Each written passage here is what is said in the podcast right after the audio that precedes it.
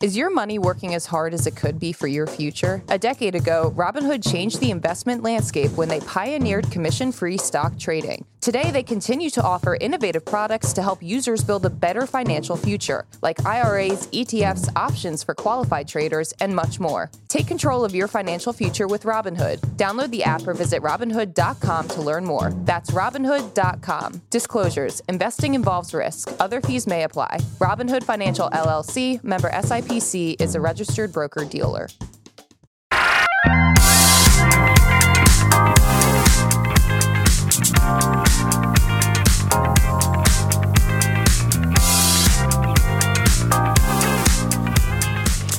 Good morning, Brew Daily Show. I am Neil Freiman. And I'm Toby Howell.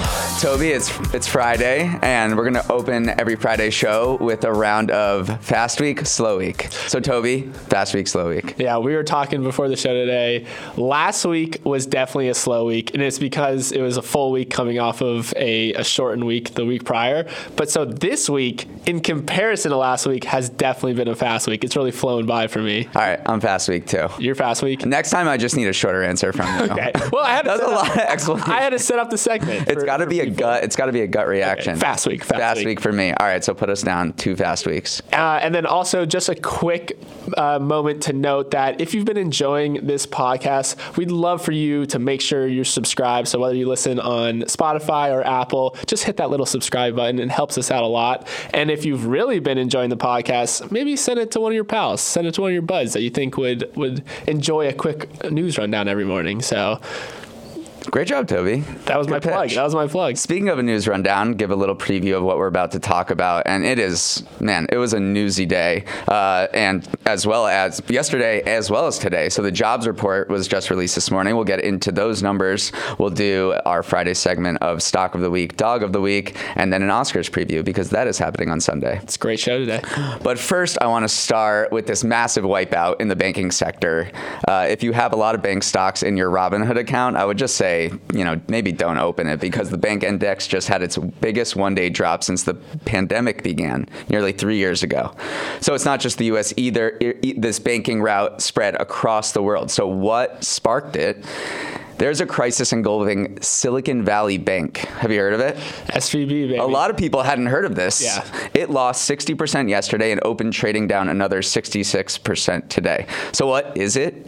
Don't think too hard. It's literally the de facto bank of Silicon Valley. It works with a bunch of startups out there. In fact, I think more than half of tech and life sciences U.S. startups work with Silicon Valley Bank. So, Toby, I know you were glued to this story yesterday as it was unfolding on the internet. So I would love for... to help you break it down. So for anyone on Twitter, in kind of like the tech bro Twitter circle, you couldn't scroll 2 tweets without seeing something breaking down the SVB situation. So I'm going to do my best to kind of give some context of like why SVB kind of imploded.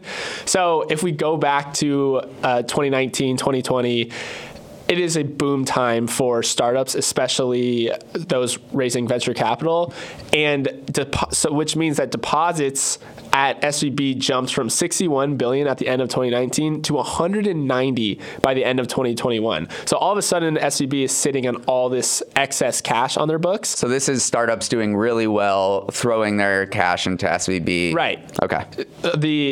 Venture capitalists were funding these startups. Startups are like, oh, we have all this cash. Crazy boom. Put it in the bank.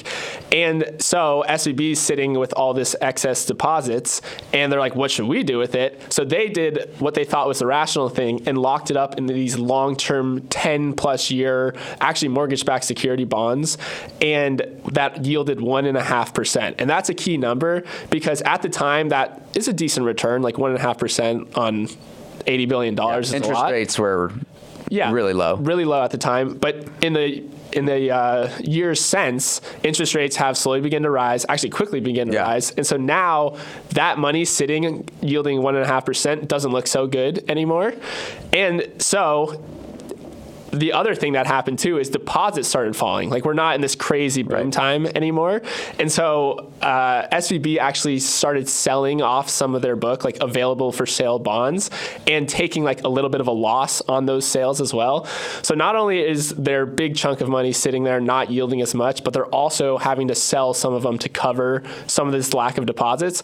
All of that is combined to make people really, really nervous. Right. And I think what sparked the big stock sale or the stock wipeout yesterday was they needed to raise money. Right. They launched a share sale to raise $2 billion and it spooked the crap out of everyone. And then you had some of these VCs like Peter Thiel's Founders Fund and a bunch of other of the mega VCs out there telling their founders that maybe you want to get out your money from SVB. And now the discourse today is all about whether we're about to see a bank run. Right. And the problem with situations like this is something called like asymmetric upside, where even if the chance that SVB might go under and you lose the money you have in there is like 1%. There's no real reason to keep your money in there because there are alternatives that are safer. And so that's kind of how a bank run starts, where a lot of people start thinking in the same lines of thinking of, hey, even if this thing might go under, let's just get out while we can. So we'll see whether a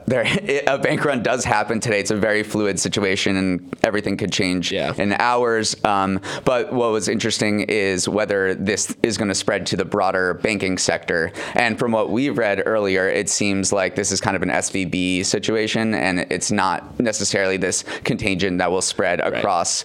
It's not this canary in a coal mine for the global banking sector. They're just a little spooked yesterday, so I don't think there's any sort of crazy shenanigans. I'm going to be on Twitter all day monitoring the situation. Well, hopefully we don't have to talk about it on Monday because things will have calmed down, but who knows? For sure. I want to go to the labor market. The jobs report was out this morning, and for the 10th time in 11 months, the jobs report topped expectations.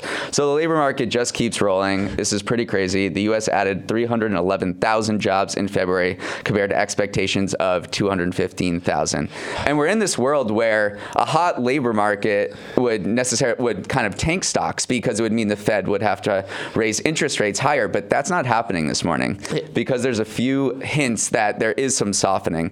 The biggest one is wage gains only increased just a little bit. So that is really good news for inflation. Right. It is, again, we've said this multiple times, such a weird economy and market we're in right now, where we were all nervously awaiting the jobs report to make sure it wasn't too good because that would mean, rates would probably have to be hiked even quicker. But some of the other indicators or some of the key things that we picked up is that hospitality sector is also still in like a labor crunch. They still need people. Restaurants need workers. Hospitality needs workers. And then this is another fun little tidbit that came out actually before the jobs report, which shows how tight the labor market might be. A Montana-based construction firm told the Minneapolis Fed that it's actually hiring a private jet to fly construction workers to where they're needed rather than hire new employees. What a crazy, crazy indicator of where we're at in the labor market. It is interesting to see the sector by sector breakdown, where tech is in this really bear market, and then leisure and hospitality. They've been leading the jobs gains for I think years now. They got gutted during the pandemic, and now they just can't hire fast enough. 60% of all restaurants can't find enough workers, and we know that ahead of burrito season, Chipotle is hiring 15,000 workers. It is crazy. Remember, we saw the headlines of Amazon hiring 100,000 workers. Yeah. Now it's totally flipped. Amazon's laying off all the workers. Chipotle's the one leading the charge now. So, yeah. So if I had to sum up big picture for this jobs report, it seems that it was good. It was good for workers because more people got jobs, 311,000, and it was also good for the Fed because the unemployment rate ticked up a little bit. There were signs of some softening. So that's why you kind probably see it's what they call maybe like a Goldilocks scenario. That's kind of a big stock market term. For sure. So that's why you'll probably see stock market in the green today. That's another great look at the macro environment we're in. I also want to take a look kind of at a macro environment story. Biden released his budget proposal yesterday, and it's always a fun day to kind of like peer through and see what nuggets are in the proposed budget. So I'm going to just take us through some of the nuggets and then toss over to you, Neil, to kind of hear your thoughts on it. So nugget number one is that Biden wants to expand the $35 cap on insulin prices. That's a story that we've been talking about over the last few weeks. So that's actually within the budget. Nugget number two is the budget would boost military spending to $835 billion, which is one of the largest peacetime expenditures in history. It's weird to say peacetime because it feel like we are kind of at war, not really. So that's an interesting nugget within the budget. And then the overall goal of this is to reduce $3 trillion in spending to try to cut into that federal deficit. So that's like the high level picture. But yeah, Neil, what do you make of this? My takeaways is that this is higher. Like, this is his wish list for higher taxes. Right. So we wrote in the Brew this morning that, and if you have a couch that's not pushed up against a wall, I love that line. You're probably not going to have, or you're probably going to see your taxes increase. So he wants to raise the corporate tax rate from 21% currently to 28%. Increase capital gains taxes, which is your profits on asset sales, quadruple the tax on stock buybacks, and he talked about that in the State of the Union, and then tax hike on income more than $400,000 to pour back into Medicare. So that's how he said he would pay for this and reduce the deficit. But we should be clear about when talking about this budget, it is a proposal. This is like the start of negotiation. So when you go to your boss and they're like, what are you thinking for your raise? What are you thinking for your salary? And you just throw a number out there to anchor the conversation. I didn't take a negotiation class, so I don't know if that's how you're supposed to do it. I think you're supposed to anchor. Okay, well, I think I've heard that term. So you're supposed to anchor, and this is what Biden is doing because the GOP controls the House, and honestly, very few of this, if any, will be passed. But it basically just stakes out your position to begin negotiations, and also he's going to run for president again, so he'll just campaign on all of these priorities that he just laid out. Right. Yeah. It's more. By the time that this budget, if it gets passed at all, it's going to look a lot different. But it is fun to see kind of where the administration's priorities are at right now. And then, yeah, you hit on all the tax stuff as well. That's also, yeah, you use the budget in order to justify like these your tax agenda as well. So it's always fun. It's an interesting business story every time it comes out. All right, before we jump into the next story, let's take a quick break. All right, back with another edition of our favorite Friday segment, Stock of the Week, Dog of the Week. First, we're going to tell you about a Stock of the Week that's been crushing it over the last week, and then take you into Dog of the Week. We've actually gotten some comments that people are disappointed that Dog of the Week wasn't an actual dog. So maybe we should put in a dog in there, too. We might loop in some actual dog content, but just to be clear, the reason why we call it Dog of the Week is there's a thing on Wall Street called the Dog of the Dow. The Dog of the Dow, which is just a stock that's not the worst performing stock of the Dow every year doing well, and so that's why we call it Dog of the Week. We'll just switch it to Dogs of the Week, and then we'll get in a stock and a little corgi or two. So Neil, what is the Stock of the Week? All right, I get to do Stock of the Week this week, and I picked Weight Watchers, or WW, the company formerly known as Weight Watchers. WW, they did a little rebrand. They're up 26% this week because they're hopping on the health trend of the moment, which is these obesity, diabetes drugs, Ozempic, Gobi.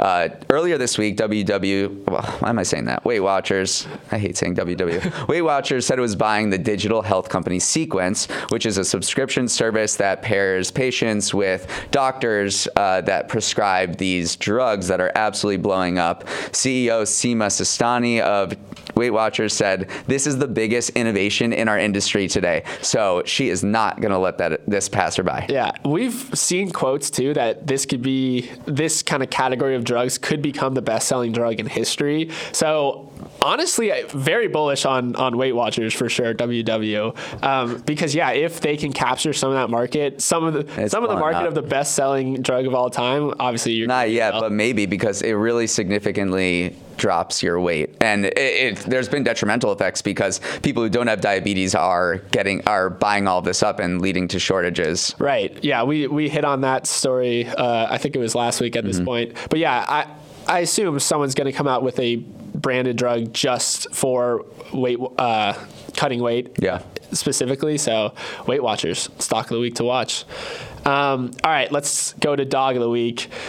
Dog of the week is actually another bird, or it's another animal. It's Allbirds, the environmentally sustainable casual footwear brand that kind of first rose to prominence in like the tech bro culture. A lot of Silicon Valley people were wearing it into the office, but it's down over 20% in the last week.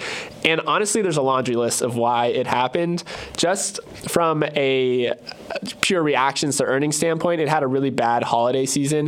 The CEO actually called it a promotion-y holiday season where they laid out too many deals, so like sales didn't come in as high as they expected. But there's also a bunch of strategy missteps. One of them is, like many of these DTC brands, they expanded their real retail footprint a little too aggressively. Yeah. They opened too many brick and mortar stores. And then two... Hold on, before you say this, I got to tell people that when we first saw that Allbirds was doing bad, you, out of the blue, said, I know exactly why they're doing poorly. And then you read the article later, and the CEO said the exact same thing. So right. I just want to give you some credit. Thank you for giving my laurels. But yeah, leading into that, when I heard Allbirds was doing badly, I was like, oh, well, they released this running shoe for elite runners that did really poorly, and the running community kind of hated. It's not a good running shoe. It is like, I'll tell you one of the things that the running community hates, the laces. The laces come untied, and that is the quickest way to alienate a runner if you can't even get the laces right, which it just shows that Allbirds was in over their head, kind of moving into this new sector. And the CEO is like, yeah, we definitely had a misstep. Mm-hmm. It didn't have the reaction we wanted. So yeah, my advice to Allbirds, stay in your lane. You were a comfy casual shoe that you could wear in the office. Don't try to pick up these elite runner segment. Yeah. Wow. You should. Why are you doing a podcast? You should freaking go work at Allbirds. I know. Seriously. If you're listening, Allbirds. Also, disclaimer, none of that was financial advice. This is just us talking stocks. That's my favorite part every week. All right, let's look ahead to the weekend. The Oscars are coming up. There's a few directions that we can go in. First of all, we were just remarking, crazy. It's been 1 year since the slap. Yeah. Feels like a lifetime ago, but also feels like it just happened.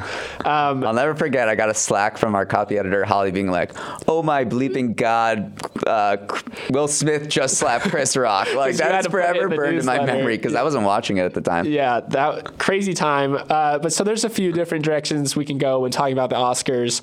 I actually want to go into the Oscars are constantly trying to reinvent themselves. They're constantly trying to recapture the intention that they once had. So I want to talk about the TikTokification of the Oscars this year. One quick note. The Academy Award is actually going to post their acceptance speeches in the 6 biggest categories almost in real time on TikTok and Facebook. So they're trying to get that content out there ASAP. And Neil, I know you have some thoughts on, and you're relatively bullish on this kind of move for the Oscars. I mean, it's smart. I'm not on TikTok a lot, but every time I've been on TikTok in the last few months, I feel like I see an acceptance award speech. There was a bunch at the Golden Globes, and you know, there are like very bite-sized, snackable, emotional moments that people give in these speeches, and you don't have to watch the whole thing. Right. And TikTok will allow you to just break it up and see the most interesting moments. Then there's the behind-the-scenes stuff that is also captured on TikTok, like Ben Affleck, you know, looking all pissed when someone interviewing Jennifer Lopez at the Golden Globes, and I just saw like Nathan Fielder giving an acceptance speech at some random award show. So from that, I don't know, it does seem like that award shows, while people aren't watching them on cable or whatever anymore, have a really long shelf life and a second life on social media, and I think it's really smart of the Oscars to tap it. You know, maybe TikTok can breathe new life into the Oscars that were kind of left for dead. Okay, but obviously we're going to have to put in some Oscars picks to hold us accountable. Neil, do you want to take us through the categories? I saw a couple. So let's go Best Picture. But first, some actual news around Best Picture. For the first time, they're including, not for the first time, but there is an unusual amount of blockbusters for Best Picture. Right. There's Avatar, there's Elvis, there's Top Gun Maverick. And so it's not these like little art house films that nobody's seen, which are, they're very good. But maybe this is a better strategy as well to lean into the blockbusters. So my Best Picture pick is The Banshees of Inisherin, which I saw and I liked it. So that's a good pick. You're very cultured. Mine's less cultured. Top Gun Maverick, let's go. It was actually it's also the only one you saw. It's the only one I saw. I actually saw Avatar too. I will say that. I I like Tar better than Banshees, but I think Banshees will win. That's why I picked it. Okay. Okay, ready? Best actress. This is really tough for me. I haven't seen any of the movies that are in, so I'm going with Tar because you liked it, Kate Blanchett. So I think that's probably going to be your pick as well, right? Okay, this is getting like 2 levels deep of reverse psychology. I know. I'll go Michelle Yeoh from Everything Everywhere All at Once. She's been everywhere. I also haven't seen it, but it seems like she's going to win. She's probably going to win. I'm just picking up on vibes. Yes, good. Okay, best actor. Okay, again, haven't seen much. I'm going to go with the controversial one and do Austin Butler from Elvis because I hate that he still has the Elvis voice. Like, he changed his voice to play Elvis, and I'm just gonna pick it because I respect the commitment to the craft. I'm gonna go with Brendan Fraser for The Whale because I remember he just started crying at the standing ovation at Sundance, and our social media guy Liam loves making Brendan Fraser memes. So these are good picks. Yeah. Very well informed. He is. I feel like he's the favorite. All right, final one. Best original song. I want to do I actually forgot the name of it, but the song from RRR. Yeah. RRR was actually the greatest. It's called Yatu Yatu. My favorite movie that I've seen this year. It's a 3-hour epic about 2 friends. It's an international film out of India, and it is so good. I cannot explain to you how good it is, so please go watch it. One of my favorite movies is a Bollywood movie, Three Idiots. That's also like 3.5 hours long, and it goes from comedy to tragedy, and then back to comedy, and then they start singing, and it's like this all-encompassing event, and it's so good. So I can't believe I haven't watched more, but now I'll have to watch RRR. Check it out. My original song is I'm going Lady Gaga. Hold My Hand. Never heard of it, but sounds good. We are. That's your informed but uninformed Oscars takes from Toby and Neil. All right, so we'll check on those on Sunday night and Monday for the pod. Our final story. I know there's a lot going on this weekend, but one thing you could do is also check out the World Baseball Classic. For the first time in 6 years, this tournament is back, and it pits 20 different countries against each other in a sort of World Cup style baseball event, and a lot of the best players in the world are playing.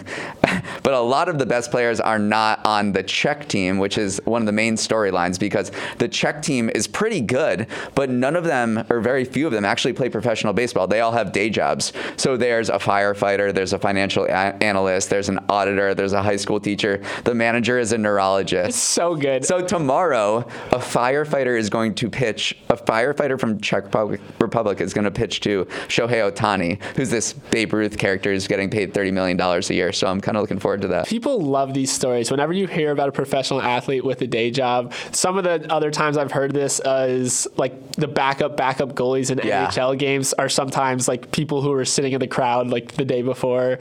And then there was also in the tennis world a Croatian like Monday qualifier who has a day job, has an MBA from Harvard, is a real estate professional, actually beat a former top 10 player in the world coming in. I remember that. So it is just the best feel-good stories when these like everyday guys kind of step in and dominate on the world stage. So we'll see. Japan is nasty, and they're probably going to be Czech. But while we're on the subject of Czech people, I just want to say the word Jaromir Jagr. the hockey player. The hockey player. Great. Just such a good name. Absolutely. Jaromir Jagr. Good guy.